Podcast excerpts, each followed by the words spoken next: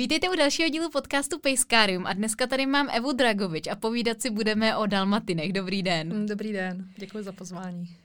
A bylo úplně jasný, že dalmatini musí být uh, tématem tohoto podcastu, protože to je sto první díl, takže je to takový tématický. Ale na to, jak pohádka sto jedna dalmatinů ovlivnila dalmatiny, k tomu se možná teprve dostaneme.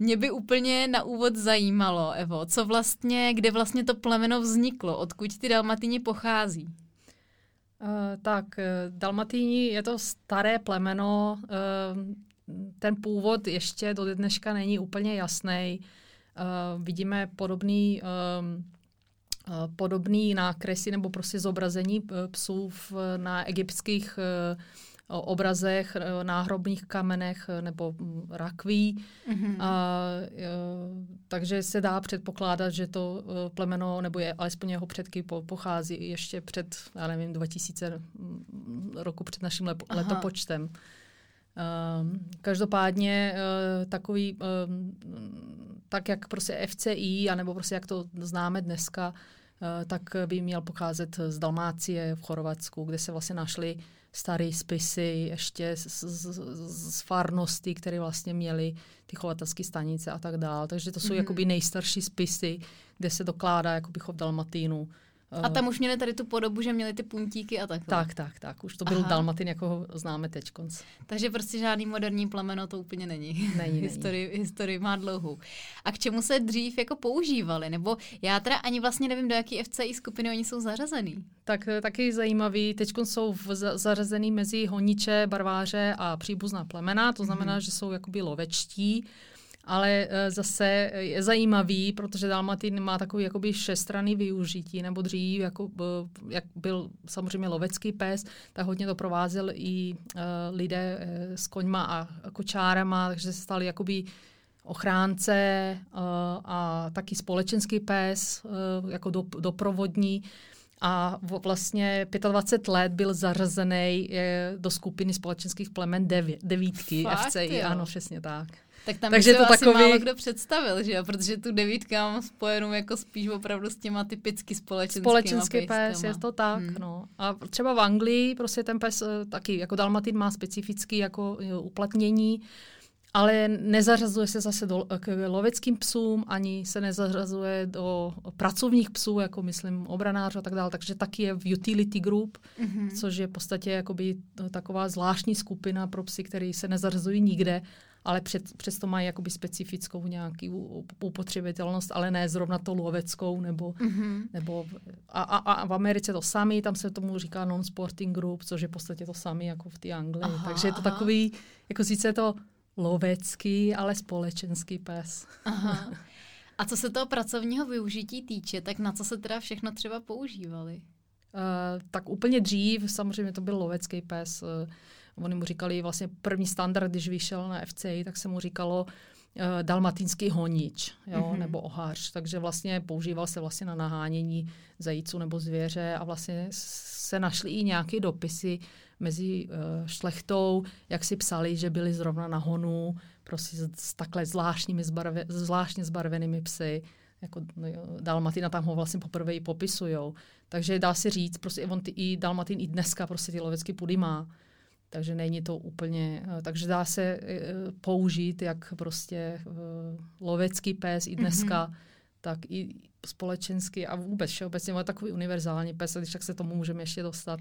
Určitě. A i na ten lovecký výcvik toho teda dneska využívá dost lidí. Ano, a třeba víte tak. o nějakým jako vyloženě myslivci, který by ho měl jako mm, při sobě na tu práci? Asi by se taky našli. Tak úplně jako, že by prakticky se používal, asi ne.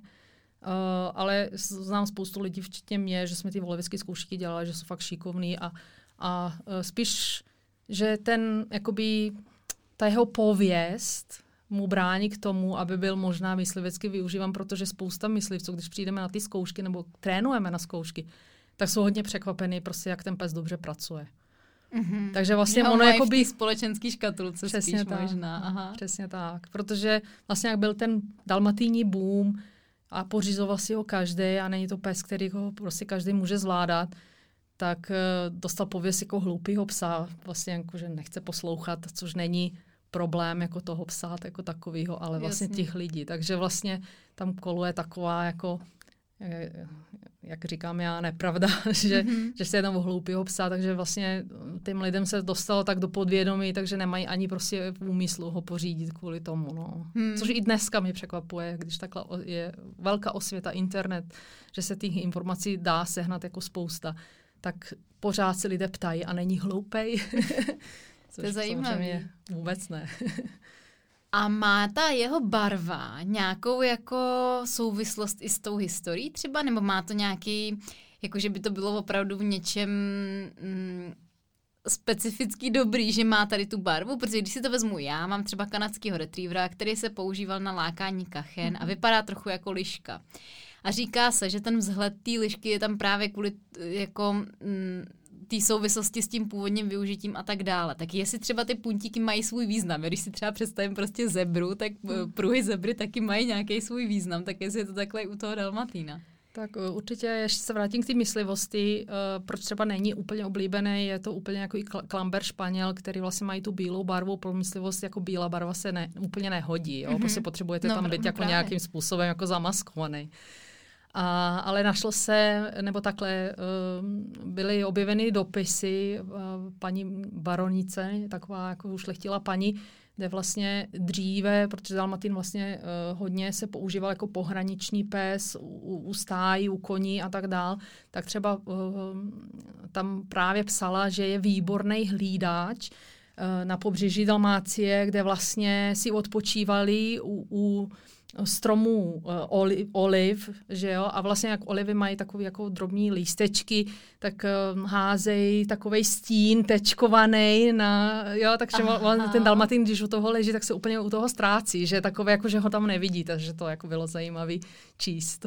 Jo, takže asi ty... možná proto, nevím.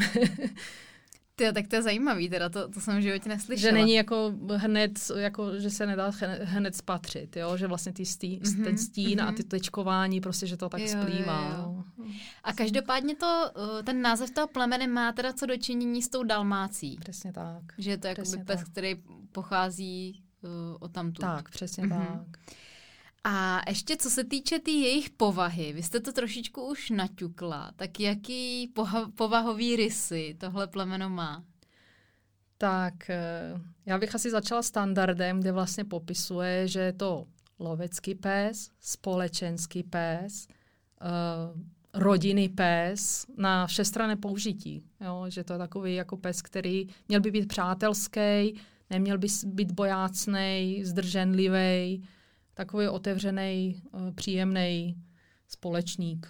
Jo. Na, v podstatě na všestranné využití. On opravdu má, teď jsem viděla někde článek sto jedna diversity, jo, mm-hmm. jako sto jedna prostě možností, co s dalmatinem dělat. Jo. Takže uh, můžete vidět, že majitele, kteří se opravdu zabývají jakoby výcvikem nebo tak, tak zkusili prostě všechno od agility přes lovecký výcvik, obedience, záchranařinu, jo, že ten dalmatin opravdu jako, a může být jenom jakoby doprovodní pes rodiny na výlety mm-hmm. a tak dál, že mu to jako, ale je pravda, že je hodně aktivní, že to chce prostě zaměstnat tu hlavu, jsou hodně chytrý, takže není, není možný prostě, aby byl to jako jenom mazlíček doma. To jsem se právě chtěla zeptat, což to bude souviset s tím původním využitím, ale jaký mají nároky na ten pohyb. Protože já mám takový pocit, že když si třeba člověk představí maďarskýho ohaře, takže už tam rovnou vám naběhne to, jo, to je ten pes, který potřebuje hodně pohybu. Ale přijde mi, že u těch dalmatín to tak jako lidi no, často nemají a přitom by, by teda možná mělo. Mělo by být, protože dalmatín vlastně byl vyšlechtěnej původně jak nejen lovecký pes, ale vlastně doprovod koní a kočáru. A vlastně dřív, jak nebyly auta, tak se hodně cestovalo a dalmatin má hodně velkou výdrž, takže on je schopný prostě uběhat i padesát kilometrů, aniž by mu to dělalo potíže. A ta energie prostě a ta, tak ty geny prostě z toho ne, ne to, ne, jako je, ne, nezmizí jen tak a pořád to má v sobě a ten pohyb fakt ne, neuvěřitelně důležitý. Až může strádat, prostě může dělat neplechu doma a tak dál, pokud není vyběhaný. Mm-hmm. Opravdu.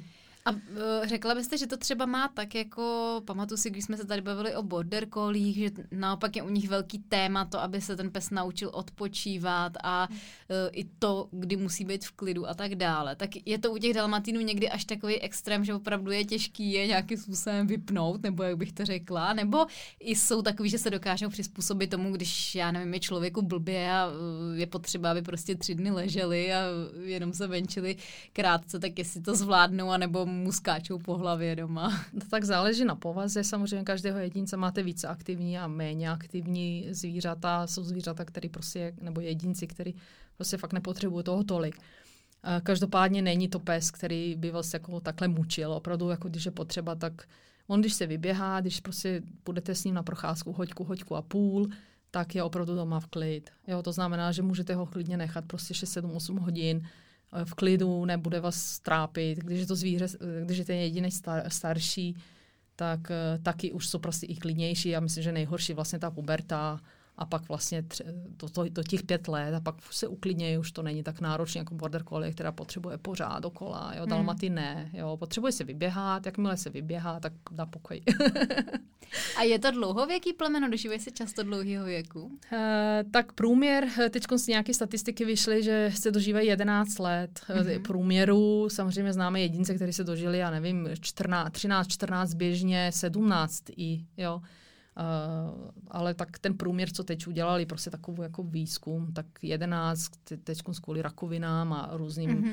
tam je problém většinou, protože to není malej pes, už je to větší pes, jakmile ztratí v podstatě uh, svaly, osvalení, vlastně páteře a tak dál, tak spíš odchází vlastně na, na ten pohybový aparát vzadu, jo, jakmile se nemůžu v, jako zvednout, tak, mm-hmm. tak záleží prostě, jak je ten jedinec, jaký měl život, že jo, jak, jaký je kondici a tak dál, jo, takže nevím, mám teď z třináct a půl letou Fenku, z Pejska jsem měla čtrnáct let, ale třeba jsem měla jedenáct letou, která mi odešla na rakovinu, takže prostě je to takový mm-hmm. jako různý, mm-hmm. no. Spíš tak jedenáct dvanáct je takový průměr. Když se ještě vrátím k té povaze, tak uh, já to nerada škatulkuju, takže některý plemeno je dobrý do baráku a druhý do bytu a tak dále, protože jsem přesvědčená o tom, že hodně velký vliv na to má ten přístup uh, člověka a i co se týče třeba soužití s dětma. Ale dalo by se nějak trochu zobecnit to, jestli třeba i co se té nátury týče, je to pes, který je spíš ho lepší mít prostě doma, v bytě, v baráku, nebo třeba jsou i lidi, kteří ho mají celoročně venku a to samý s těma dětma? Uh, tak určitě uh, dalmatín prostě nemá podsadu, je to prostě krátkosrstý plemeno a uh, je to i plemeno, který vyžaduje prostě kontakt. Jo, není to jenom prostě jako kvůli zdraví, ale i kvůli psychickému zdraví. Mm-hmm. Tak určitě, pokud někdo bydlí v rodinném domě, tak, tak aby byl prostě v součástí dění. Jo. Takže jestli by, chodí se do bytu nebo prostě do baráku, ale vevnitř. Samozřejmě prostě jsou někteří lidé, kteří prostě ho mají venku i v kotci. Uh, nevím, ale stává se, třeba jsem potkala paní Tyčkonc a taky říkala, je, to měl můj brách, brácha, prostě, ale měl ho venku pořád a prostě mu odešel na ledviny v šesti letech, mm. jo. Takže prostě je to, není to plemeno, prostě, který, který by prostě mělo být venku. Jo. I kdyby ta, ta bouda prostě byla zateplena, opravdu ten kontakt s tím člověkem je pro ně jako strašně důležitý, jo, aby vlastně většinou Uh, jedinci, kteří prostě jsou venku takhle odděleni od ty rodiny, tak jak psychicky strádají, tak ma- můžou mít jinou povahu. Jo, můžou být bojácní nebo rea- reagovat agresivně a tak dál. Ale jinak s dětmi by měli být v pohodě, tam není žádný problém, když to dítě prostě samozřejmě... Dokonce jsou i více trpěliví než někteří plemena. Tam jediný problém vidím v tom, když, když jsou hodně mladí, tak jsou hodně akční. Takže tam potřeba hlídat, aby prostě do toho dítěte nevrazil, hmm, nebo ho nefláknul ocasem, hmm. protože oni, jak jsou happy, tak, tak ten ocas opravdu bolí. Nás dospělí, když nás švihne po, po noze. Takže kdyby takhle jako dítě přes, přes obličej nebo něco, tak by to bylo takový jako nepříjemný. Takže hlídat, hlídat menší děti, samozřejmě dost, starší děti jsou v, jako v pohodě. Tam jasně, není žádný jasně. problém.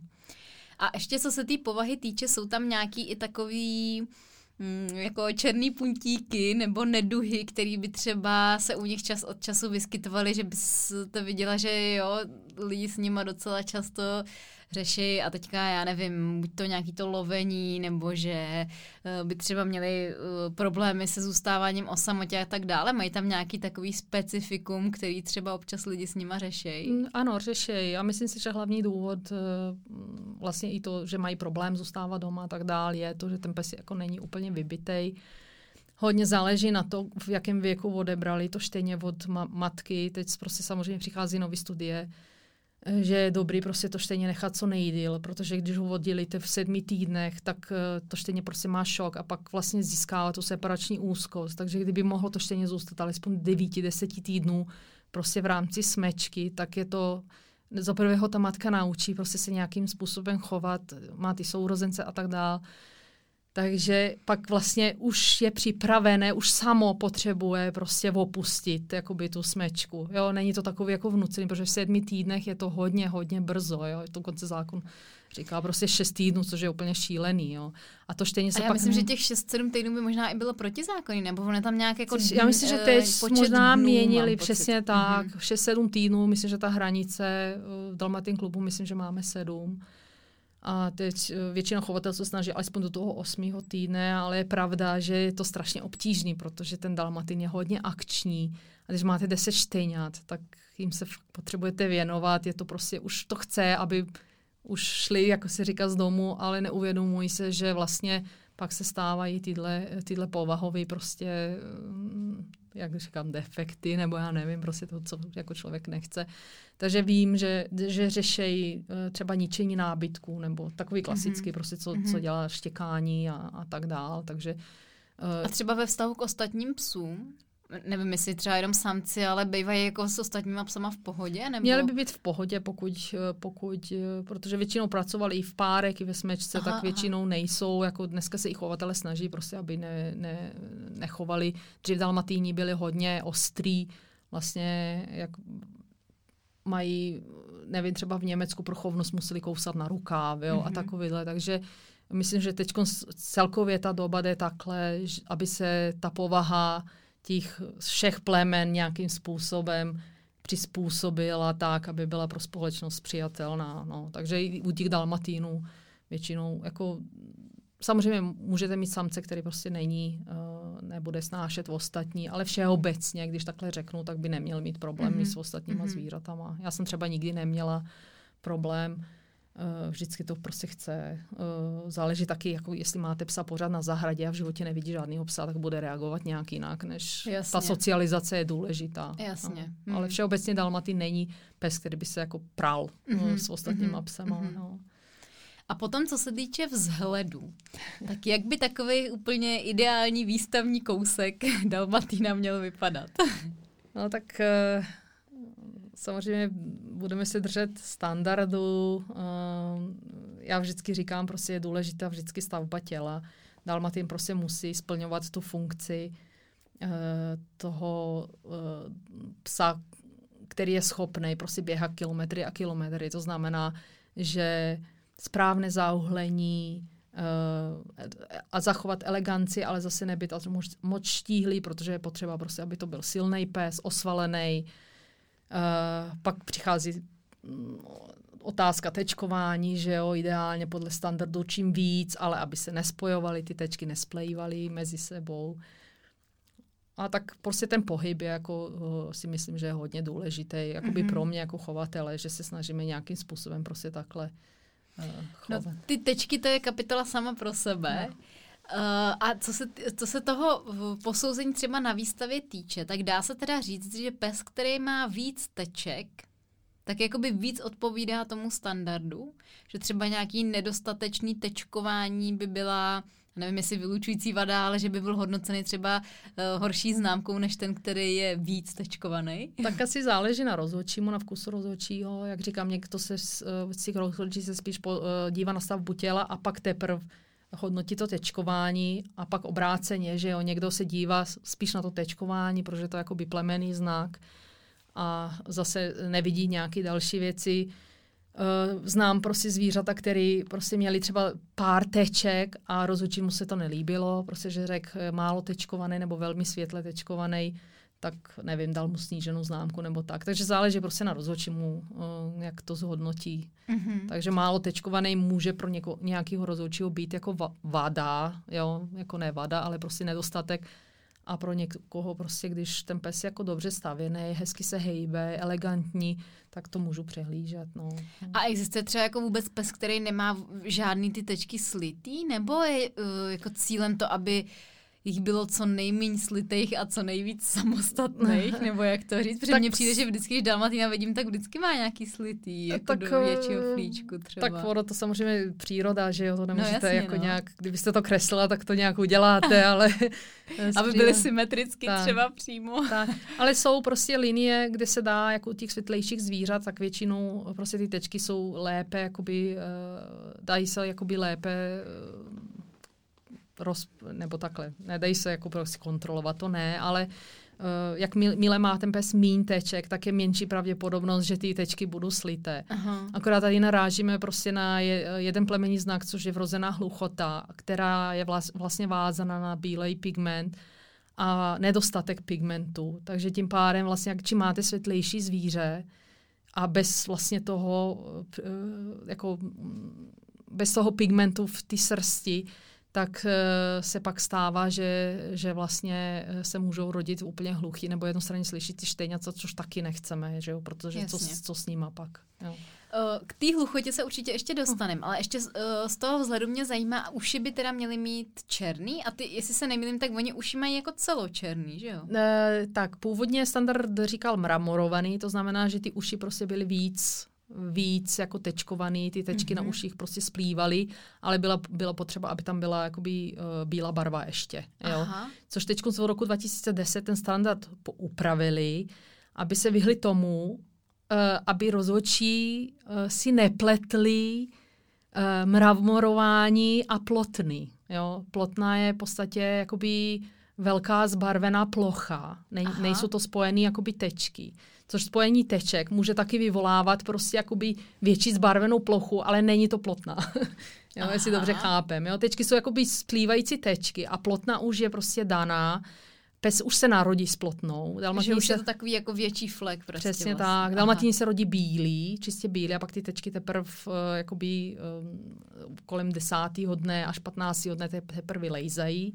Můžete samozřejmě vidět při uporodu, když vlastně to štejně vyjde jakoby ještě v ty bláně, tak ty tečky můžete vidět na, na, na kůži, mm-hmm. ale není na srsti. Takhle to vlastně féna, to štěňátko vylíže a ta srst uschne, tak už to nevidíte. Jo? Teprve až v tom desátém, čtrnáctém dnu teprve ty tečky vynikají. Dokud plotna, mm-hmm.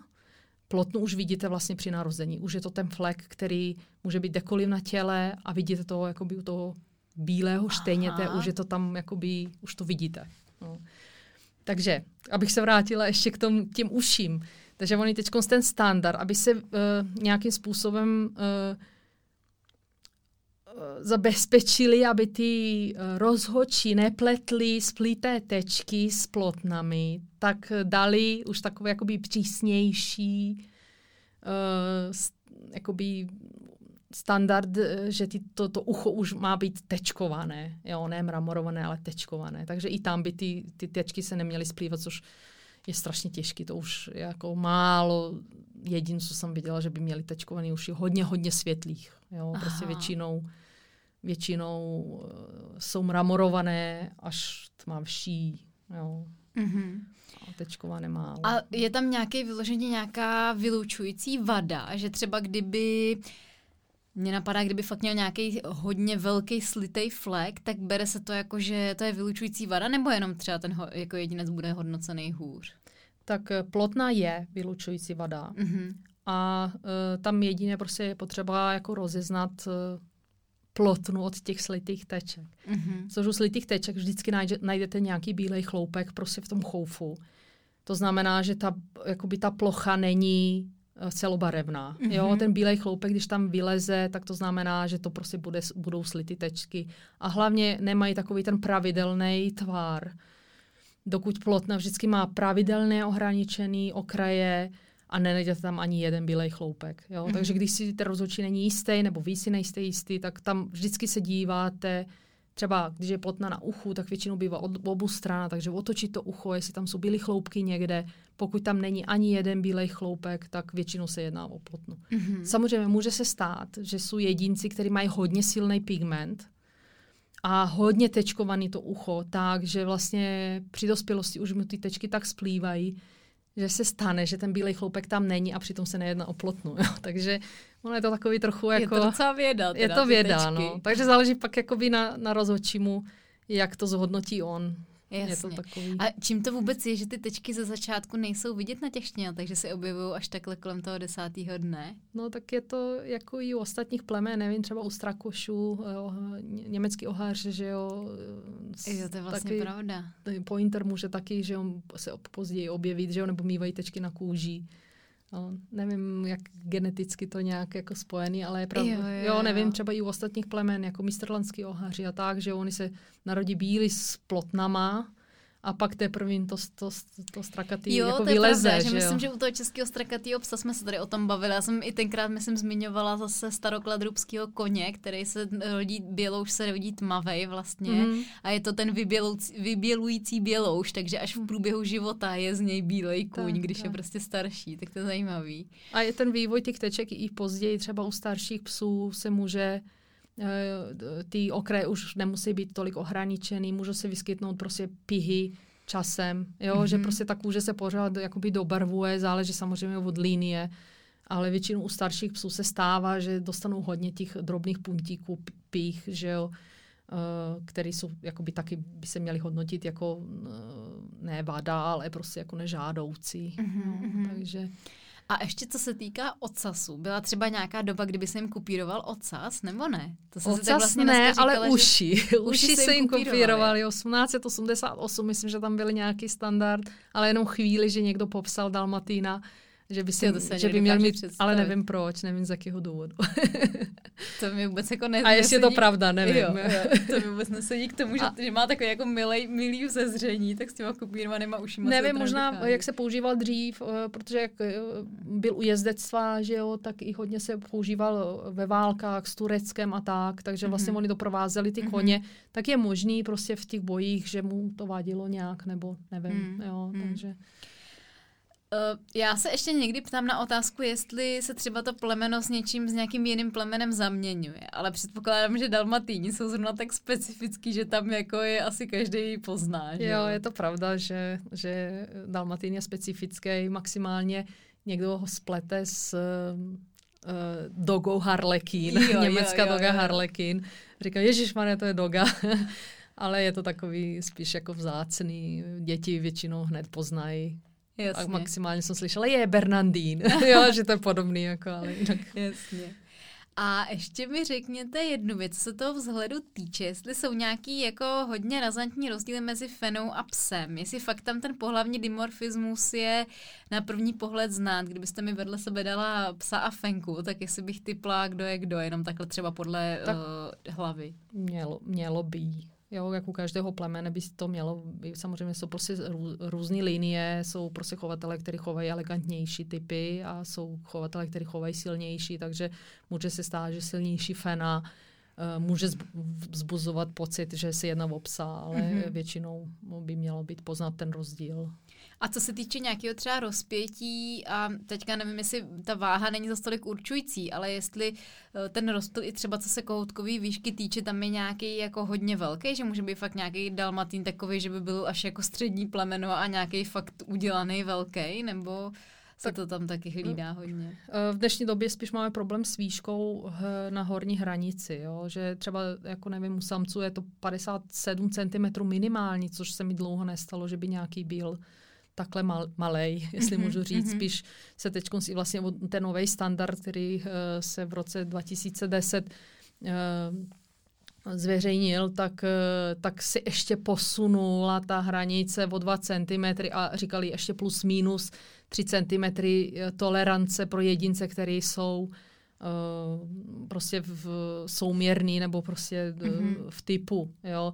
Že už to není takový šedesát jedna max a, a konec. Jo? Takže spíš bojujeme s tou horní hranicí teď v tuto chvíli, než, než se spodní. Je pravda, pravda, že některé fény můžou být menší, Mm-hmm. padesát čtyři padesát pět u fen se objevuje, ale padesát sedm samce jsem dlouho neviděla, to je mm-hmm. pravda.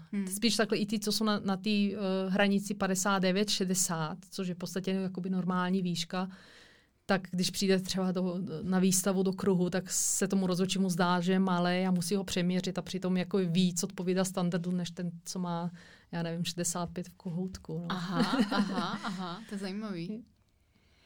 No, pojďme se přesunout k tomu zdraví. Trošku jsme to naťukli už s těma ušima a s tou barovou uší. U těch dalmatínů je hned několik takových fakt hodně specifických věcí. Tak který to jsou? Možná můžeme začít u té hluchoty. Teda. Tak hluchota určitě na prvním místě. Máme štěstí, prostě, že v dnešní době existuje přístroj na měření uši Bayer test, což hodně pomáhá chovatelům, prostě, aby, ten, aby ten chov nějakým způsobem usměrňovalo. Hluchota samozřejmě vázaná na bílou barvu, jako u ostatních plemen, setr, nevím, Jack Russell teriéři, bull teriéři, bílí a fox teriéři a tak dál. Prostě jsou plemena, která prostě s, s tou barvou nesou, nesou hluchotu, Australáci a tak dál. Uh, tak... Uh, Jak říkám, prostě důležité je ten pigment, to štěně se může narodit slyšící, ale při vývoju, nebo slyšící vlastně od toho třetího týdne, jak se prostě ten sluch, jak se jim uši otevírají. Při tom dalším vývoju sluchovodu, tak uh, může dojít vlastně uh, k odumření toho nervu a vlastně ve třech týdnech může slyšet, v pěti už ne, jo. Mm-hmm. Takže je to, je, je to samozřejmě problém, ale v dnešní době máme povinný, jako v Dalmatin klub, dál povinnou, povinné měření uší, už štěňat. Takže vlastně, když si majitele koupí dalmatina s průkazem původu, tak už ví, co si kupuje, jestli prostě je oboustranně slyšící. Jednostranně slyšící tam jako v podstatě ne, není, ne, nepoznáte, prostě, že to štěně má nějaký, nějaký defekt, protože vlastně to druhý ucho prostě nahrazuje. Samozřejmě problém je s úplně hluchým jedincem. Jo, tam... A dá se teda tomu nějakým způsobem předcházet správným výběrem těch jedinců, který se uh, spojujou nebo který tvoří ten pár? Ať už třeba z hlediska právě té barvy těch uší, nebo co se, jako na co se vlastně musí dávat pozor, aby pokud možno to riziko té hluchoty bylo co nejmenší. Tak samozřejmě ten pigment pomůže k tomu, prostě, aby ta hluchota se omezila. A samozřejmě i zase se vracíme zpátky do chovu a podmínek uchovnění jedinců, tak tady v Čechách a ve většině států je, že musí být oboustranně slyšící rodiče. Což samozřejmě v Americe už proběhly studie, pan doktor Strain, testovali tam přes pět tisíc zvířat a zkoušeli dát dohromady prostě zvířata, které jsou jako hluchý obsah, hluchou fénu, jak to vypadá. A tam je to, ta dědičnost je jako docela složitá, není to jednoduchá, recesivní. Mm-hmm. A tím pádem, když ty rodiče jsou oboustranně slyšící a pochází z oboustranně slyšící, kde se nevyskytuje ta hluchota, tak pravděpodobně prostě, aby ten vrch byl celoslyšící nebo oboustranně slyšící, tak je větší. Takže vlastně spojovat oboustranně slyšící zvířata pomůže určitě. Jo. Jednostranně slyšící jenom severní státy, o, Norsko, Švédsko, tam tam mají omezený, ale většinou Německo, Česko, Holandsko se snaží taky měřit celý vrhy. Takže vlastně je to i podmínka uchovnění a třeba jednostranně slyšící pes by vůbec nemohl být přesně uchovněný. Tak, přesně tak. Aha. Je to pro nás jako nechovný, nechovný jedinec. A jak to testování, nebo jak ten Bayer test vlastně jako vypadá, jak si to představit? Já jsem o tom už teda slyšela, ale vlastně vůbec nevím, jak, jak, jak to probíhá. Tak probíhá to tak, že do toho štěňátka nebo do dospělého jedince se napíchají elektrody, takové jehličky, a vlastně uh, přes něj uh, uh, ještě vlastně dostane sluch- sluchátka, kde se vlastně um, bude posílat jako nějaký zvuk, takový jako impulzy. A uh, ty elektrody posílají informaci do přístroje, uh, jestli ten nerv prostě reaguje nebo nereaguje. Jo? Takže vlastně... Uh, nevím, jak to mám... Jako, jo, ale jako ten pes u toho normálně jako nemusí uh, být v anestezii nebo něco takového. Záleží na veterináři, jo, protože uh, tady ten přístroj, uh, záleží i na přístroji, protože Veterináři k měření sluchu používají třeba i přístroje na E K G, jsou to velmi citlivé instrumenty a neradi prostě uh, nechávají to zvíře uh, mimo sedaci. Jakoby, uh, nechtějí prostě, protože ty elektrody jsou hodně citlivý a nechtějí, protože ten, že jo, to štěňátko je živý, Uh, tak se bojí, prostě, aby to stejně nepoškodilo vlastně ten přístroj. Takže u některých veterinářů tady v Čechách ta sedace je povinná.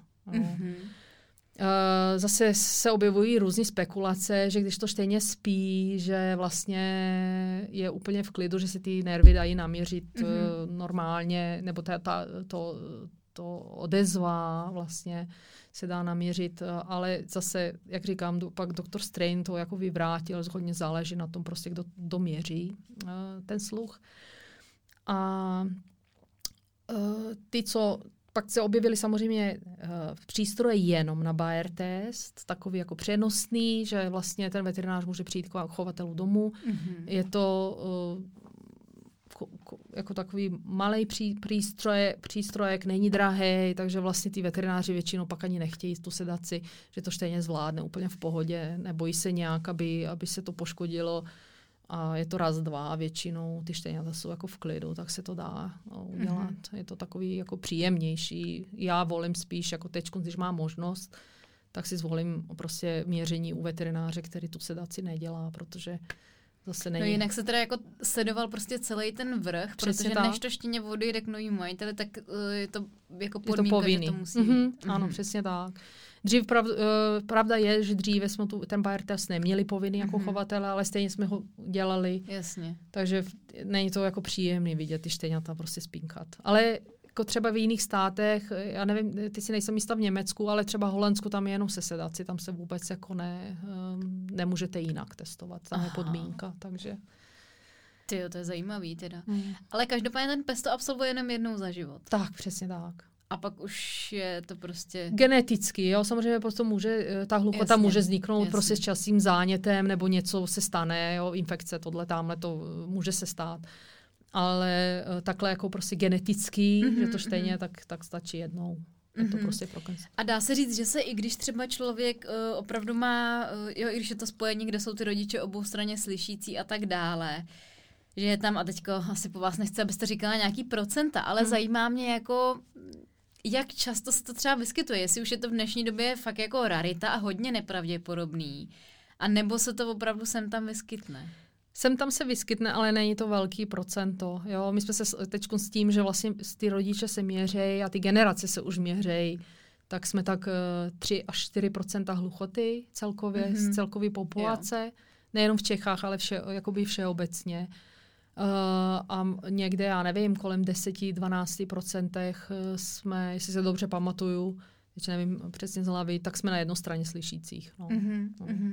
Což je dobrý. Dřív, dřív to, to procento bylo sedm procent hluchých. V Americe třeba, kde se modrooký, modrooký uh, jedinci do chovu pouštějí, tak tam vlastně, že jo, protože vlastně modrý oko je nedostatek pigmentu, uh, tak jak v oku, tak může chybět i v, v uších, tak tam to procento hluchých bylo mnohem vyšší. Jo. Mm-hmm. Takže i teď i Američané se snaží prostě jako do chovu spíš dávat, dávat tmavý očí než, než modrouky, což je a jeden znak z nestandardních, no, kromě a platen. Jo, jo, jo, teďka mě právě napadlo, že jsme nezmínili tu barvu očí a, a ještě tu barvu těch teček, nebo tak, vlastně té srsti. Tak, tak. Tak se možná ještě k tomu můžeme teďka vrátit. Můžem, no, můžem. Samozřejmě, tak nestandardní znaky jsou plotná, modré oči nebo částečně modré oko. Vlastně tím, že dalmatin je bílej, že jo, ty oči taky, prostě nedostatek pigmentu. A pak máme další barvy tečkování, což je zajímavé, jen tak člověk se jakoby s tím nepotká, což je žluté tečkování, říkáme mu tomu citrónové, když pejsek má černý, černý pigment, to znamená jak u labradoru, jo, prostě a ta, ta žlutá může být až do vybledlý, skoro bílý, až k tmavě červený, takový jako pigment. A pak máme broskový zbarvení, kde vlastně ten čumák je masový barvy, nemá černou, černý základ. Jo, to je vlastně a to bylo, jsou teda obě, obě vylučující vady? Jsou to nebo vylučující vady do chovu, mm-hmm. ano, přesně. To jsou nestandardní jedinci. Mm-hmm. Objevují se, Uh, dá se na lemon nebo na tu žlutou zbarvení se dá testovat geneticky, takže vlastně kdo chce, uh, může si udělat ufený no, test, uvidí prostě si je nosičem žlutý barvy a pokud je, tak vyhledává psa, uh, který prostě nosičem není, anebo prostě mu to je jedno, narodí se prostě žlutý, což samozřejmě je škoda, ale jsou zajímavý. hmm. A dá se říct, že jsou třeba i někde jako naopak populární tady ty jiný barvy, že by to někdo třeba cíleně takhle choval proto, aby měl žlutý uh, damatý. Tak viděla jsem, prostě, ale není to takový jako nějak, že by to bylo jo. dlouhotrvající. Jo, někdo se nadchne a pak stejně to jako hmm. nějak ne, nema, není to dlouhotrvající. A hnědá barva? Hnědá je standardní, má být tmavě hnědá, játrová, takže černě tečkované a hnědé tečkované dalmatín je standardní dalmatín, mm-hmm. standardně zbarvený. Pak se nám objevuje trikolor ještě Aha. a hodně, jako málo, nevidíte ho každý den, většinou býv- jsem viděla v Americe nebo, nebo v Anglii se objevují, mm-hmm. to znamená na místech, kde se vyskytuje pálení, jako do, Dobermanu, že jo, takže vlastně na tlamě, na packách, obočí, pokud je ten pes více tečkovaný, tak je to vidět. Samozřejmě pokud má úplně světlou hlavu, tak to nepoznáte, mm-hmm, že jo, i pokud je světle tečkovaný, takže vlastně na hrudí, packy, pod ocasem, jo, takže tam, kde se vyskytuje, tak se tam vyskytuje ta žlu, žlutá, mm-hmm, žlutá a pes je hnědej, anebo zase může být hnědej s žlu, žlutým pálením, nebo s tím červeným. A předpokládám, že i ty hnědý barvy je asi mnohem míň než ty černý, že? Tak jo? Dominantně je černá barva, mm-hmm. jo, takže vlastně pokud ten černý jedinec nenese, není, uh, není jakoby křížený hnědou, nebo prostě nenese tu hnědou barvu, tak, uh, tak se rodí jenom černý štejňata. Takže když je pes dominantně černý, a má hnědou fenu nebo bráceně, tak uh, se narodí jenom černý štěňata, mm-hmm. který nesou hnědý gen. Jasně, jasně. Takže to je sami to s, se žlutou, že jo, to je taky recesivní. A hnědá, hnědý pes a hnědá fena nebo bráceně, dvo, ze spolně dvou hnědých jedinců jsou jenom hnědý štěňata. Nemůže se narodit černý. Jo, jo, jo. Takže tak to. A pak máme modrou, ještě modra se vyskytuje, modré tečkování, modrý čumák. Uh, viděla jsem žíhanou, žíhané tečkování, to znamená, že ta tečka je prostě žíhaná, nebo ten pigment.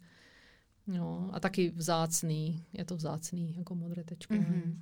Mm-hmm. Dobře, tak se pojďme vrátit k tomu zdraví. Co tam po hluchotě, tady v, těch, v tom nepříjemném tématu máme dál? Co tam tak je jejich specifikum? Tak uh, můžu si určitě zmínit o močových kamenech, uh, nebo takhle, jakoby dalmatín je takový uh, jediný uh, specifický plemeno, které vlastně nerozkládá to stádium rozkladu močí, tak tam, jak se říká, jedno mezi stádium mu chybí, nerozkládá ho na alantoin, takže jako u lidí, že jo, u ostatních plemen prostě to mezi stádium existuje, u dalmatinu neexistuje a tím pádem prostě je náchylné na tvorbu krystalků. Uh, prostě u každého dalmatína uvidíte prostě, že, že ty krystalky bude mít. Uh, dokud u některých jedinců ty krystalky se můžou navazovat na sebe a, a tvořit tím pádem jakoby uh, močový kameny uráty. No. Mm-hmm. Takže je to takový jakoby specifický, že ten dalmatín prostě to vždycky bude mít. Zajímavý je, že z Ameriky se uh, ta... Uh, existuje takový projekt, oni tomu říkají back, back, backcross projekt, kdež vlastně skřížili uh, pointera s dalmatínem a uh, sledovali vlastně, nebo vyselektovali jedince, který tu, tuhle genetickou defekci nemá prostě. Mm-hmm. A uh, hodně dlouho, to už je prostě několik desítek let, jak se snažili prostě ty jedince zaregistrovat jako čistokrevný dalmatiny, protože vlastně se jedná o křížence. A nakonec to uh, americký Kennel Club to povolil uh, a někteří jedinci se sem dostali i do Evropy, takže jsou, říkáme tomu, jakoby low uric acid, L U A dalmatíni, což jsou dalmatíni, který geneticky se testují. Vlastně mezi tím se ještě objevil gen, to jsem vlastně se nezmínila, uh, že se dá geneticky testovat na ten gen, který vlastně má normální hladinu prostě uh, kyseliny močovy. A vlastně i dneska i v Čechách prostě jsou tady chovatele, kteří vlastně odchovali tak, takovýhle vrch a kde prostě pár takových L U A jedinců uh, máme. Jo? Takže mm-hmm. jsou to jedinci, kteří prostě ne, nemají t- ten genetický defekt tvorby močových Mm-hmm. Jako jestli to tak mám říct, já jsem trochu zamotala. No to nevadí, mě ještě zajímalo, co to jako potom prakticky znamená pro člověka, který toho dalmatína chová, jestli to má vyloženě nějaký potom reálný dopad, ať už na zdravotním stavu, nebo jestli se tomu musí nějak speciálně přizpůsobovat ta výživa, nebo co, jo, proč vlastně je dobrý o tom vědět? Uh, tak uh, určitě je o tom do, do, dobré vědět. Uh, u fen ani není, uh, není tak uh, jakoby, uh, jak to mám říct, taková hrozba, protože fény vlastně, jakoby, když mají mnohem větší, větší ten urinární trakt, nebo jak tomu říkám, když se vyčurají, tak prostě jsou schopni vyčurat i ty kámeny, dokud u psů, že jo, tam máme tu kost a vlastně ta močová trubice je hodně tenká, takže aha, tam už to prostě představuje ohrožení na životě, pokud ten pes není schopen se vymočit. Takže pro ty majitele určitě samců je potře- jako by, bylo by dobré prostě hlídat, jestli ten pes čurá normálně, jo, prostě nenechat jenom prostě na zahradě a nevidět prostě, ne, ne, nevědět o tom prostě, jestli se, jestli se vyprázdnil nebo ne, protože je to otázka prostě dvacet čtyři hodin a ten pes opravdu může mít, jako prostě může odejít. Mm-hmm. Takže pro majitele určitě doporučuji každému, aby to kontrolovali.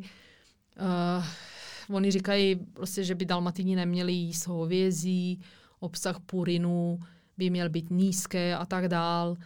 Jsou speciální diety z předních výrobců, který prostě vytvořili dalmatínovi na míru prostě jídelníček, ale je pravda, že nejsou prostě k tomu žádný studie nebo žádný jako podložený, podložený fakta. To je takový, jako nevím, odkud brali úplně ty informace, jestli se prostě jednalo o nějaký starší informace, že se to prostě vzalo. Já třeba prostě svý psy krmím hovězím, z devadesát pět procent žerou hovězí maso. A nikdy jsem s tím neměla problém. Jo. Je možný prostě, že to je vázaný na nějaký určitý linie. Mm-hmm. Uh, a taky jsem se všimla prostě, když mývají, uh, třeba může se stát, že prostě prochladnou, mývají zánětý, zánětý prostě močáku, že se ty krystalky prostě objevují ve větším množství, než když zánět není. Tak je to takový jako prostě trochu, že nevíte, co je dřív, jestli dřív je zánět, anebo je zánět způsoben prostě těma krystalkama, který dráždí dráždí močový, močový měchýř. To je třeba jedna da- z dalších věcí, nejen močový chámeny, ale i ty krystalky můžou způsobit prostě podráždění uh, mo- mo- močového měchýře a může se stát, že mívá častěji prostě záněty močových, močových cest. Mm-hmm. Jo, takže... Dá se třeba říct, že to i nějak může souviset s tím, že... Mm, že třeba je dobrý toho psa jako častěji zvenčit, že třeba není záhodno, aby dalmatín fakt dlouho držel moč, protože říkám si to tady, taky jsem občas zmiňovala, že mm, kolikrát vidím nějakých diskuzí, že si chce někdo pořídit psa, řeší, jestli vydrží deset hodin sám doma, jedenáct hodin a tak dále. Pro mě tam už nastává ta otázka, jestli vůbec si pořizovat psa, pokud nejsem dvanáct hodin denně doma a hmm. jako jestli vůbec to dává smysl. Ale říkám si, jestli třeba v souvislosti s tady tím je třeba lepší nějak jako venčit toho dalmatína častěji než tak dalmatín bude rád. Je mi jasný, že by to přijali všichni. Ale ne, jako dá se normálně zvládnout. Já pracuji normálně osm hodin, takže uh, ani jako nepozoruji nějak problém, prostě, že, že by musel se často venčit nebo jo, jo, závodňovat. Jo. Mhm. Nevím, možná prostě, když je pes na granulích, tak opravdu uh, zabezpečit hodně přísun ty tekutin, možná víc než normálně, protože přece ty granule jsou úplně dehydrovaný. Mm-hmm. Takže prostě, aby, aby se tam ta koncentrace moči nebyla jako hodně hustá, takže prostě možná tohle, ale jako, jak říkám, prostě z vlastní zkušeností bych tohle nevěděla jako problém, jako dalmatíni krmí masem, prostě je to devadesát pět procent hovězí, venčím je po práci, před práci, takže prostě jsou doma osm devět hodin, někdy se stane, že i deset. Prostě oni spí, pak se vyvenčí, jako to už by, prostě, jak říkám, prostě mám třináct a půl letou fenu, čtrnáct letýho psa, uh, jsem měla, nikdy prostě potíže s močovýma hmm. kámenama neměl, takže jako, a byli na granulích, prostě na běžných granulích, žádná dieta, takže... Ono kolikrát asi ty granula jsem taky postrádala, že jsou jako speciální pro určitý plemeno. Hmm. Tak nevím, tady v tom případě by to možná teda teoreticky mohlo uh, dávat smysl, ale um, asi větší procento bude v tom, že to spíš jakoby nějaký marketingový, takže má člověk pocit, taky že dává myslím. něco přímo tomu svýmu hmm. plemeni. Jo. Přesně tak, taky si myslím a hlavně ty speciální urinární granule tak uh, neobsahují hodně proteinů. A vlastně pak na tom psovi, já jsem viděla psy, které prostě jsou na těch dietních granulích, tak je to vidět prostě na jo, osvalení, že opravdu jí strádá. Jako ten protein, protein je hodně mm-hmm. důležitý prostě na vývoj svalů a buněk v těle, takže prostě je potřeba, tak nevím. Jakým, jo, jo, jo. Jak to prostě jo, já jsem tam... teďka myslela právě jako ty granule jako určený pro plemeno, jo, pro plemeno, ale že vyloženě někdo třeba jako běžně, i když ten pes nemá třeba žádný potíže, takže krmí hmm. tou urinární dietou přímo. Jako, jo. Aha. No spíš uh, si vybírají ty majitele, kteří už prostě ten problém měli. Je pravda, že veterináři hodně jako jsou takový zděšený, že ma, uh, majitel se všimne, že pejsek čůrá víc, pije víc, zjistí se, že vlastně má zánět močáku a veterinář odebere moč a zjistí prostě, že má krystalky a je z toho prostě, ježiš, to je hrozný a tohle nevím co, veterinář ty krystalky vždycky bude mít. Mm-hmm. Jo, takže prostě nepomůže vůbec nic, aby, aby prostě to tam nebylo, takže není potřeba prostě hned dávat toho psa na dietu. Je potřeba se zaměřit opravdu na ten zánět jako takovej a on to pak vymizí samo, jo, že není jako, on hned je, to je dalmatina, hned prostě dieta, jo. Myslím, že to jako není potřeba nějak jako hned, hned takhle hrotit, jo, prostě, protože oni sice veterináři mají povědomost o tom, že dalmatini na to trpí, ale jako hlouběji se tím nezabývají, jo, takže uh, pak samozřejmě jako uh, nevím, nečetla jsem nikdy, co obsahuje normálně jako, já nevím, myslím, že jenom Royal Canin po, používá jako dalmatin, že jo, on se takhle jako s, nevěděla jsem jakoby jiný, uh, jiný jo, značky. Jo, ani, ne, ani nevím, od jaký značky to přesně, bylo, a myslím, že něco no, takového, no. že to byl asi Royal Canin. Ale vůbec, vůbec jsem nečetla to složení, že by to hmm. bylo specificky na ně, to nevím z jakého důvodu. Možná, hmm. že obsahuje méně proteinu, než, než hmm. nějaký nabušený granule, ale jo. nevím, jako... Mm, to je zajímavý. A oni ty krystalky jako tam potom vyloženě jsou vidět v té moči jako okem? To je vidí, že to poznáte? To je vidíte, no, okem. Hm.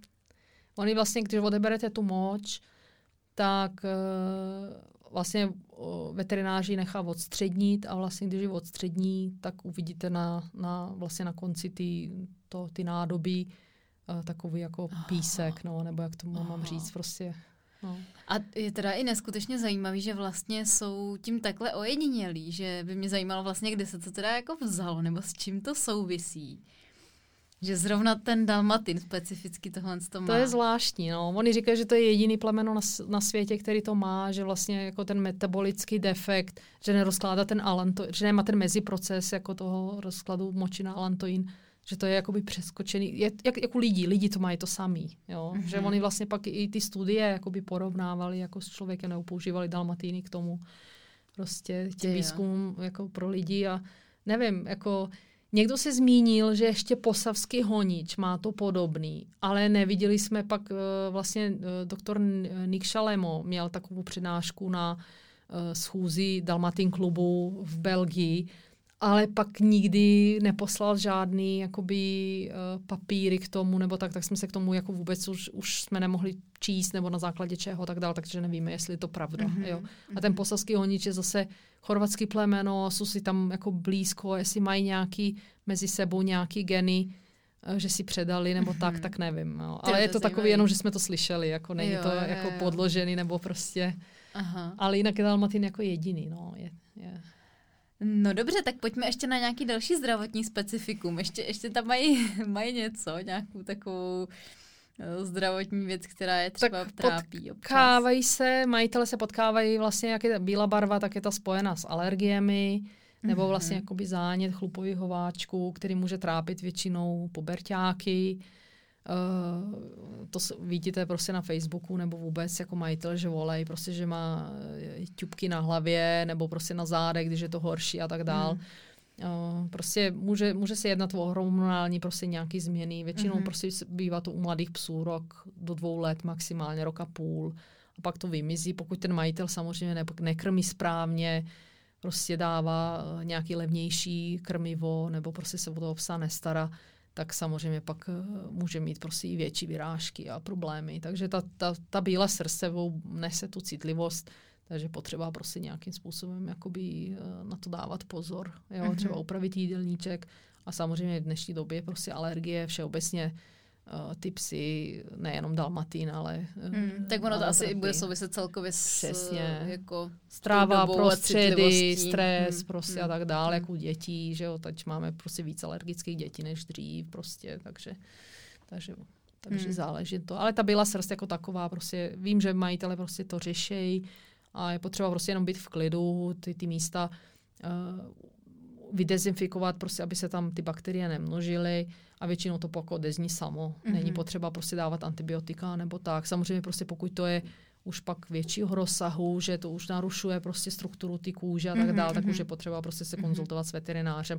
Ale takový ty základní malý, prostě pár teček červených bych opravdu neřešila ani antibiotikama, protože vlastně ty akorát zbytečně rozburcujou střeva a trávení. Takže spíš takhle jako... Že se to dá s tím předejít, že to není jako nějak jako specifický plemeno, že by na to trpělo nějak extra, mm-hmm. že by se s tím nedalo žít. No. Možná, kdyby někoho zajímalo víc tady ta dermatologie a alergie a tadyhle ty věci, tak jsem tady natáčela s panem doktorem Plevou právě podcast o dermatologii, kde jsme ty alergie probírali hodně dopodrobná a ve všech možných souvislostech, takže jestli někdo třeba tohle řeší, tak to vřele doporučuji, protože tam bylo spousta jako zajímavých informací, i co se týče nějaký eliminační diety a výpovědní hodnot nějakých různých testů na alergie a tak dále. To je taky jako zajímavý no, téma. Mohla bych no. taky poslechnout. pro, pro bylo to fakt zajímavý. A ještě mě zajímá, jestli třeba mají taky nějaký problémy s pohybovým aparátem, tím, že to je docela velký plemeno. Říkám si, že občas budou i docela těžký, tak jestli třeba se tam řeší nějaká dysplazie a tak. Teď do chovu prostě samozřejmě ta dysplazie se monitoruje, není to nějak jako vyřazující vada, dalmatin všeobecně jakoby na, na dysplazii kyčelních loketních kloubů jakoby netrpí. Mm-hmm. Samozřejmě je dobrý, že se to monitoruje, protože zase nechcete spojovat dva jedince, který prostě problémy budou mít, že jo, vždycky prostě se snažit, aby ty chovatelé o tom věděli. A občas se stane, že mívají lehkou dysplazii, většinou prostě jsou čistý a nemají problém. A e, málo kdy se stane prostě, že by se stala nějaká těžká a záleží prostě, jak to, jestli to je geneticky, anebo se prostě něco stane tomu psovi, jako úrazově nebo tak. Jo. Mm-hmm. Viděla jsem statistiky prostě někde, že občas mívají prostě těžkou dysplázii, ale to je prostě jeden jedinec z milionů. Jo. Ob, občas ty Cčka, jako ty ta lehká se objevuje, ale většinou míváme čistý. No, a je to podmínka cho, uh, uchovnění? Ano. Ty rentgeny? Ano, rentgeny jsou podmínka uchovnění, ale není to omezený. Jo, jo, takhle, prostě, že jo, nej, jenom, jako, že musí mít prostě. Přesně, samozřejmě podle F C I jedinec s těžkou dysplázii prostě kyčelních kloubů nemůže být použitý v chovu, takže měli jsme tady případ jednoho jedince, Fenky, prostě, který toto měla a prostě samozřejmě pak do chovu už potom nebyla jakoby použitá. Mm-hmm. No. A, ale to je opravdu jako málo kdy, je klidně možný, že prostě měla nějaký úraz nebo něco, netuším. Jo, ale protože to F C I takhle jako prostě to musíme se držet jakoby těch pravidel, jak ČMKU, tak F C I, tak, tak jsme museli prostě ten chov u té feny zarazit. Ale jinak, jinak omezený to není. Pokud někdo prostě má lehkou dysplázii u fény a chce nakryt se psem, který má lehkou, může. Jo? Mm-hmm. Jenom prostě jakoby... Je dobré, že se to monitoruje, aby chovatel věděl a podle toho se zařídil, ale není to prostě daný nějak jako striktně, mm-hmm. že by klub určoval, kdo s kým a tak. Jasně. A ještě nějaký zdravotní problémy tam jsou? Nebo jsme tak zmínili ty základní uh, věci? Ještě se tam objevil, já o tom zmíním, protože samozřejmě v Čechách jsou linie, kterou tu nemoc mají. Jmenuje se uh, a, a, akutní... Uh, Se, uh, syndrom akutního selhání plic. A tam došlo k, v minulosti ve Finsku, ve finském chovu uh, k defektu, genovému de- defektu, kde vlastně uh, štěňata mezi třetím až sedmým měsícem prostě dosto, uh, se začaly prostě dusit a umřeli prostě. Jo, to je takový jako zvláštní, mývají to lidí.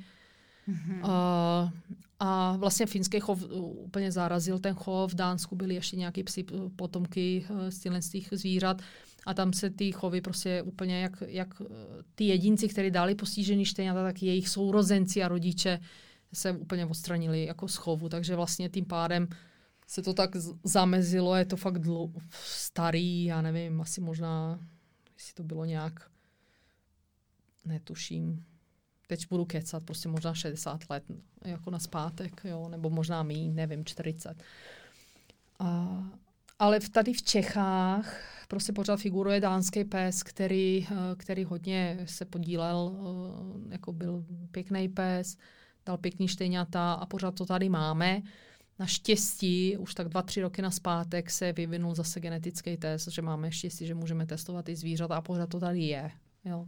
Takže jenom si na tohle dávat pozor, prostě ptát se třeba u nových majitelů, pokud si pořizují štěně a plánují třeba chov, tak aby, aby o tom věděli. Ale myslím si, že ty chovatele teď, když mají možnost to testovat, tak jsou zodpovědní a ty majitelům uh, tu informaci předávají, aby věděli prostě, že jejich jejich jedinec může nést tento defekt a nespojovat prostě příbuzné, aby pak ty štěňata, protože co je horšího, není nic horšího prodat štěně někomu a ve třech měsících o něm přijde prostě takovýmhle způsobem, že se udusí. No. Takže no, třeba tohle specificky, nemá to jiný plemeno žádný, nevíme prostě, jak se ten gen vyvinul, prostě jestli to bylo nějak moc příbuzně, jako z příbuzných linií a tak dál. A pak máme tady ještě dva, dwarfismus, který je podobný, trápí to německý ovčáky, myslím, že dělají československý vlčáci, na to dělají taky testy, ale u Dalmatinu ten test není, protože to relativně jako uh, no, no, nově, nechci říct nově objeveno, ono to už prostě bylo, dávno se objevily tyhle zvířata, ale chovatele o tom moc nechtěli mluvit. Nechtějí mluvit ani teď, prostě snaží se nějakým způsobem to zakrývat. A nevím, jak bych prostě poradila jako majitelům budoucích štěňat, aby to zjistili, protože jak o tom nechtějí mluvit, tak se těžko k tím informacím dostanou. No. A hodně chovatelů o tom ještě stále neví. A jedná se o defekt, kdy vlastně kosti na předních nohou, tady ty dvě, myslím, že ulny, nerostou stejným způsobem, takže jedna prostě přestane růst a ty nohy se prostě úplně zdeformujou. Mm-hmm. A ta deformace může být malá a může být prostě jako života, nebo takhle neslučitelná s životem. Jako. Takže prostě některý chovatel se snažili ty zvířata zachránit, operace má za pět tisíc euro a tak dál. Ale prostě u některých zvířat bohužel prostě je to tak, tak jako hodně, hodně postižený ten jedinec, že Uh, prostě se nedá, jako, ne, ne, ne, nebyl, neměl by kvalitní život, že jo, tak ho nechávají jakoby utrácet, no. Takže je to takový, jako nechci teď strašit, jo, prostě, aby to bylo nějako, nevím co, pořídíme si štěně a bude křivý, jo, ale tak jako měli by jako vědět o tom a kdo se bude chtít informovat, tak psali jsme články v, v klubovém zpravodaji Dalmatin klubu, uh, doufám, že svoje stránky nějakým způsobem aktualizuji, abych prostě ten článek tam taky dala, aby ty lidé mohli přečíst o tom něco víc a viděli prostě fotky těch zvířat na schůzích těch Dalmatin klubů. Chovatelka, která prostě měla dvě postižený štěňata, tak tam prostě o tom udělala přednášku. Mm-hmm. Je to v angličtině volně stažitelný na, na Vavdal, my tomu říkáme World Uh, World Association of Dalmatian Clubs, jakoby asociace Dalmatin klubu. Jasně. A tam je to na stránkách celý v tom pé dé efku, krásně uh, napsané v angličtině, tak kdo umí anglicky, tak si to může přečíst. A byla hodná, že nám to vlastně ten článek poskytla pro Dalmatin klub, tak jsme to mohli tam taky přidat, jo, jako v super. Češtině. Hmm. No, tak doufám, že to v češtině taky nějak uh, zveřejníme, hmm. aby lidé o tom věděli. A ještě je, už je to všechno? Asi všechno, nechci to, aby to vypadalo depresivně, ne? Protože se něco děje tady, jako no, Dalmatin všeobecně je zdravý plemeno, jo, to jako není, není prostě, jo, není co mu vytknout, dávat si pozor jenom na ty močové kámeny, ale dá se, prostě opravdu je možné, že je to vázáno na nějaký linie, anebo prostě způsobu uh, péči, péče, jak říkám, prostě Dalmatiny mám strašně dlouho a nikdy jsem s tím prostě neměla problém.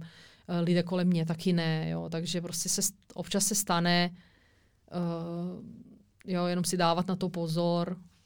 No a hlavně dávat si taky pozor na to, co pořizuju za psa, že jo, jestli si pořizuju psa s průkazem původu nebo bez, protože aniž bychom chtěli nějak strašit, tak myslím to, že tohle všechno, o čem jste mluvila, je jasný důkaz toho, že prostě opravdu má smysl pořizovat psa s průkazem původu, protože pak, když to neudělám, tak je o mnoho větší pravděpodobnost, že všechny tyhle věci ten chovatel bez papírových štěňat vůbec třeba ani netuší, že existují. No, jo, protože mm, to třeba vůbec neřeší. Prostě hmm. nedostane se vůbec do takové hloubky, že by, že by něco takového řešilo. Spoustu těch věcí, které jste zmiňovala, tak se dají teda testovat a dá se jim nějakým způsobem předejít. Předpokládám, že uh, prvotní je to, aby vůbec člověk věděl, že něco takového existuje a na co si má dávat pozor a jak, jako co má třeba hlídat, když vybírá chovatele svýho štěněte. Ale říkám si, že když by někdo měl tendence jít do toho psa bez papíru, takže tam jako jsou docela dost velký rizika spojený s tady těma věcma. No určitě, jo? Ta hlouchota jako taková určitě. Uh, myslím, že spousta chovatelů bez průkazu původu ty štěňata prostě neodveze na ten Bayer test. Je to finančně nákladný, že jo. Uh, já jsem tenkrát platila patnáct set za jedno štěně, ale když máte, já myslím, že to možná v dnešní době, jak ty ceny stouply, tak budou víc. Já jsem uh, pět let štěňata žádný neměla, takže je klidně možný, že, že ty ceny jsou prostě vysoká. Když máte deset štěňat, tak to prostě opravdu jde do hodně peněz a uh, u těch uh, bez průkazu původu se většinou ty chovatele snaží ty náklady mít co nejmenší, takže nevěřím tomu prostě. Uh, viděla jsem pár, že to zkusili, udělali ten Bayer test, protože vlastně majitele to požadovali, nechtěli si koupit uh, hluchý štěně, ale myslím, že ve většině případů prostě to štěně hmm. ne, si vezmete a nebudete vědět, prostě jestli je v pořádku nebo ne. Tam jo, spíš kolikrát až do takového extrému, i když tak to už je teď zase protizákonná věc, že jo, ty podmínky se zase změnily, co se týče uh, očkování, čipování a tak dále, ale jako i teď někde vidím, že někdo říká inzeráta, štěňata nejsou ani naočkovaný, naočkujte si je, jak budete hmm. chtít. A nemluvím o tom, jako... prostě, o, že to dají o kousek dřív, prostě než, než by ten odběr měl být, prostě to pro ty štěně to hodně důležité, prostě aby zůstalo s tou matkou a sourozencima hmm. co nejdýl. Takže ono to vlastně, jakmile to štěně roste, roste nebo no, jako sedm osm týdnů, tak ty náklady se prostě zvětšují, jak očkování, tak žrádlo, tak všechno. Že jo? A ten prostě většinou ty lidé, který prostě chovají bez průkazu původu, potřebují co nejdřív, aby ty hmm. štěňata z domu šla pryč. Hmm. Takže myslím si, že už několik prostě takových věcí, od, to štěně bude zkráceno o několik věcí, které prostě jsou pro ně jako důležitý. Jo? Samozřejmě chov s průkazem původu, víte přesně, co kupujete, že to štěně prostě po těch rodičích, že má tyhle sourozence, tohle babička, dědeček a prostě pokud jsem vybíravý a chci vědět přesně, co z něj vyroste, tak si prostě s těma chovatelama spojím, podívám se na tátu, popovídám si s majitelem toho psa, podívám se na prarodiče, jo, a řeknu si, ano, takhle si přesně představuju, že chci mít takovýhleho psa, povaha, prostě všechno, takže vlastně vy můžete prolustrovat ten průkaz původu generace jedna nebo dvě, prostě i klidně i tři, popovídat si s chovatelem, prostě třeba ten chovatel nebude vědět, ale můžete prostě najít ty lidi, klub vám určitě pomůže prostě nějaký kontakty sehnat. Takže budete vědět, jestli prostě má, budete mít divo, divočejší zvíře nebo prostě klidnější, jo, pro, projdete si s tím člověkem, uvidíte prostě, jak ten pes reaguje, vždycky lepší uh, ne, nedat jenom prostě, co ten chovatel říká, ale abyste to zkontrolovali, protože sejít se s tím chovatelem, projít se s, tě, s tou matkou nebo se sourozenci, vidět to dřív třeba, než, než se narodí, jo, prostě hmm. vidět ty zvířata, komu záleží. Samozřejmě jsou lidi, které to nezajímá, že jo, že si, jsou rádi, že prostě si pořídí jakýkoliv psa, tak to pak samozřejmě řešit nemusí. Uh, nechtějí být ani v kontaktu s chovatelem, prostě chtějí mazlíka a tím to končí, jo, takže prostě pak samozřejmě nemusíte to řešit, ale ten, kdo prostě si nechá záležet, nebo chce si prostě nechat záležet, hmm. tak ta možnost prostě je a nekupujete prostě zajíce v pytli. Máte jasný prů, jako původ a můžete to prostě zkoumat a zvlášť pro ty lidi, nebo pro někoho, kdo třeba v budoucnu prostě bude chtít štěňata, nebo mít samce, soutěžit na výstavách, nebo, nebo prostě dělat cokoliv jiného, tak, tak prostě ten původ zjistit prostě něco víc hmm. o tom, protože každý chovatel má jinou linii, ty dalmatiny má na jiný použití, takže prostě si vybrat spíš to, co mě vyhovuje. Jo, prostě pokud chci dělat nějaký sport agility, tak si vybrat prostě z nějaký agility linie, prostě někdo, nebo prostě od matky, která alespoň k tomu sportu má blízko a prostě kdo chce jenom jako mazlíka na, na procházky, tak to pak nemusí řešit, že jo. jo. Samozřejmě občas taky tam padá takový argument, že my jsme měli psa bez papíru sto padesát šest let a byl zdravý jako řípa, hmm. nikdy jsme s ním nic neřešili a uh, tam moje známá Maruška si pořídila to samý plemeno, ale s papírama, dala za něj prostě bufí kolik peněz a pes je furt nemocný a tak dále. Že jo? Hmm. Takže jako taky je potřeba myslet na to, že to není žádná stoprocentní záruka toho, že... Určitě. Uh, Určitě není. Že sto procent příroda nehraje roli, to samozřejmě Určitě hraje. Není stoprocentně záruka, ale musí si lidé uvědomit, že vlastně i ten napi- nepapírák vznikl z papírových psů. Hmm. A vlastně nebýt papírových psů, tak ten nepapírák v životě nebude. Jo, a i ty kříženci v podstatě, kdyby zanikl jako uh, chov řízený prostě nebo s průkazem původu, tak, tak ty nikdy nebudou. Jo? Hmm. Protože to prostě v první, druhé generaci pak už zanikne, už ty zvířata dochová třeba dvě, tři generace, tak už, už ty zvířata nevypadají, jak by měly vypadat Jasně. podle standardu. Hmm. Jo? Že to spojíte d- dvě zvířata papírově a máte z toho něco, tak je to prostě... Uh, tak ty majitel by si zaprvé tohle měli uvědomit a za druhé, jak říkám, prolustrovat ty chovatele prostě. Jo? Určitě prostě zdravotní testy, ať ukážou, ať se podívají, ať se zeptají na klub, prostě jak to vypadá. Jo? Samozřejmě jsou, uh, my teďkon... V dnešní době ten chov je takovej, není tak přísný ten výběr chovných jedinců jako dřív. Dřív prostě uh, se vyhazovalo prostě za chybějící zuby a, a nebo nevím, jo, prostě blbá povaha, tak teď je to takový jako trochu rozvolnější. Do chovu můžou v podstatě skoro všichni, jenom prostě kdyby měli opravdu nějakou fatální vadu anebo prostě tu genetickou uh, jednostrannou hluchotu, tak, uh, tak ne, ale jinak uh, myslím si, že uh, i v rámci chovu s průkazem původu na, můžete najít tak rodiš, rozli, odlišný zvířata, jo, mm. i co se týče zdraví exteriéru, že opravdu pak už, když něco chcete konkrétního, tak je potřeba i v tom chovu v prů, s průkazem původu se na to zaměřit. Mm. Jo, takže každopádně, i to když, zdraví. Mm, jo. Když zvažuju to, jestli s průkazem původu nebo bez, tak ty výhody stoprocentně převažujou a předpokládám, že pokud je to tak jako u jiných plemen, tak ani ten rozdíl ve financích není tak markantní, aby stálo za to kvůli tomu prostě nějaký ty problémy riskovat. Je to pravda, jo. Ten, ten rozdíl není, je potřeba prostě opravdu si informovat u všech chovatelů, i prostě i těch, co nemají zrovna vrch, jaká je ta finanční stránka, protože jsem slyšela teď, že samozřejmě teď ten covidový boom, samozřejmě ty ceny úplně uh, šíleně zvedl, protože mm. ta poptávka byla jako neuvěřitelná. Mm. Ale že se štejňata, že prodávali štejňata bez papíru za víc peněz, než já jsem prodávala no, no. svoje štejňata ze zahraničního krytí ve Finsku, což prostě byly obrovský náklady jako pro mě. Tak si říkám, jak je to možný, že někdo prostě si tam nakryje prostě doma na dvorečku a prodává ty štejňata za dvakrát tolik než já. Mm.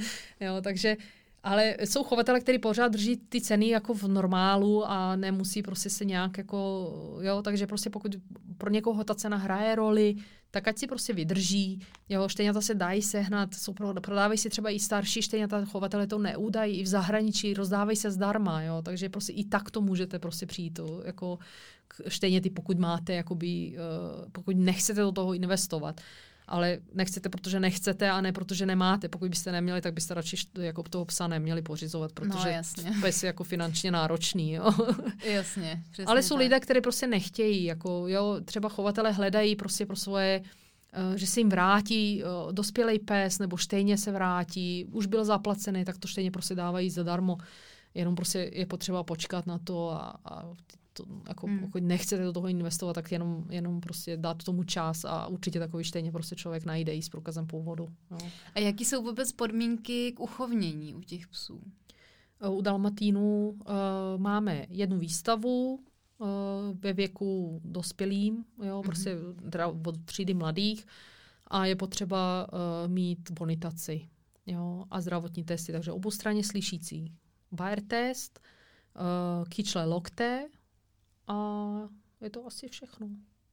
Jo, takže tyhle. Takže nej, nej, nejsou to žádný nesplnitelné podmínky a mm. i, i taky, že by tady hrály výstavy nějakou extrémní roli v tom, jestli... Tam uh, u fen nej, nej, nejvíc, jako nejme, nejnižší známka dobrá, u pejsku velmi dobrá, a tak prostě, když se mu někdy nepovede, tak může jít na jinou výstavu, to není za dnešní době tak prostě mm. jako těžký. Mm. A ta bonitace, taky si myslím, že prostě tam pouštějí zvířata, která prostě nejsou zas až tak kvalitní, mm-hmm. ale prostě mají ten průkaz původu, nějaký zdraví splňujou, takže povahové vlastnosti, pokud by tam byl někdo vysloveně agresivní nebo bázlivej, tak, tak to do chovu nepůjde. Jo. Jasně. No, budeme se pomalu blížit k závěru té první části. A ještě mě by teda na závěr první části zajímalo, proč vy je máte tak ráda, ty dalmatýny, čím vás si získali a proč už je jako chováte relativně dlouho a ne, nepřesedlala jste třeba na jiný plemeno? Uh, tak to je dalmatýny moje srdcovka, jsem dokonce uh, přemýšlela nebo zvažovala, jaký by bylo další plemeno, které bych si pořídila a opravdu, opravdu jsem ho nějak jako ještě nenašla. Já si myslím, že uh, dalmatín je docela takový jako jednoduchý plemeno na údržbu, má krátkou srst. Je pravda, že prostě hodně líná, jo? Že tu, ty, tu, ty chlupy najdete úplně všude. Jo? To je taková jedna nevýcho, nevýhoda, nevýhoda prostě dalmatínů je, prostě, že ty, ty, to, to budete mít úplně všude. Dokonce jsem potkala známýho, který dalmatína patnáct let neměl. Říká, hele, ještě ty chlupy tam mám. Jo? Takže v autě a tohle prostě toho se fakt nezbavíte. Jo? Je to takový jako specifický problém, no, že opravdu vypouští pořád a pak jako uh, pro lidi, co nemají rádi chlupy, tak bych opravdu nedoporučovala. Jo? Spíš se zaměřit na nějaký jiný plemeno. Ale každopádně ta srst, jak je krátká, je samočistící, jo, dobře udržitelná, prostě stačí vykartáč. Asi jsou jako úplně... úplně jako perfektní. Mají i takový, jako, že nemají ani pách nějaký silnej, mm-hmm. jo, že vlastně když přijdou zabahněný, když to necháte vyuschnout, tak se v podstatě sami, mně se stává, že je naložím do auta a než vlastně přijedeme domů těch patnáct dvacet minut, z procházky, kde byly vlastně úplně špínaví, tak když vylezu z auta, tak to tam všechno nechají, jo. Mm. Takže je, je to jakoby dost jako výhodný i tím, já nevím, no, i, i tím, že vlastně je to živý plemeno, jsem taky, jako mám ráda procházky, dlouhý, uvolňujeme to po práci, prostě člověk vypne, jde se psema ven, oni se vyběhají. Je to takový jako příjemný plemeno. Můžete s ním dělat cokoliv. Prostě když jsem chtěla dělat agility, tak jsem zkusila agility. Šlo to skvěle. Lovecký výcvik taky. O, o, o, normálně klasický jako poslušnost. Je to takový univerzální pes, co vás napadne během těch let, tak s ním prostě můžete uskutečnit takový parťák do všeho. Je pravda, že prostě jako je náročný na ten pohyb, ale mě jako osobně to nevadí. Hmm. Jo? Takže Zatím, zatím se ho pořád držím, jako mám to plemeno ráda, je, je citlivé, je chytrej, uh, uh, takový jako hodně, hodně prostě jako na toho člověka je navázaný a nevím, no, ještě stále tam, je pravda prostě, jak, je, jak prostě vyžaduje hodně ty aktivity, tak je možný prostě, když budu hodně stará, že na ně ne, stačit nebudu, takže budu si muset pořídit něco jiného, ale uvidíme, no, zatím, zatím šlapem spolu, uvidím.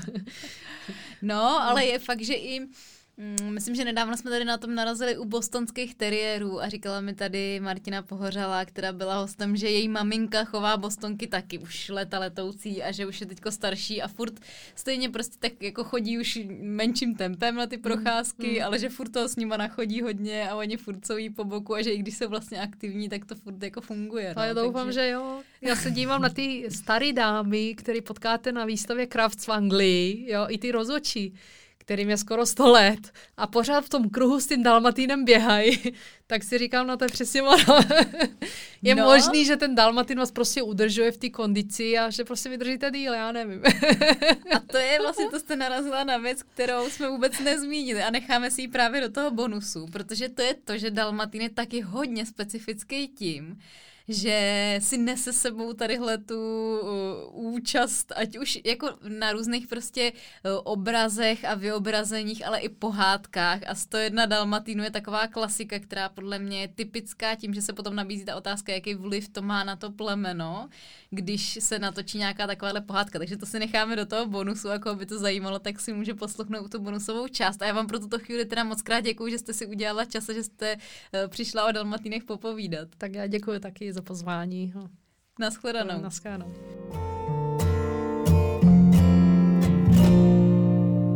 Nezapomeňte na to, že podcasty teď najdete včetně bonusové části na platformě Hero Hero. Takže mrkněte na stránku herohero tečka co lomeno pejskárium a poslechněte si bonusovou část tohohle dílu.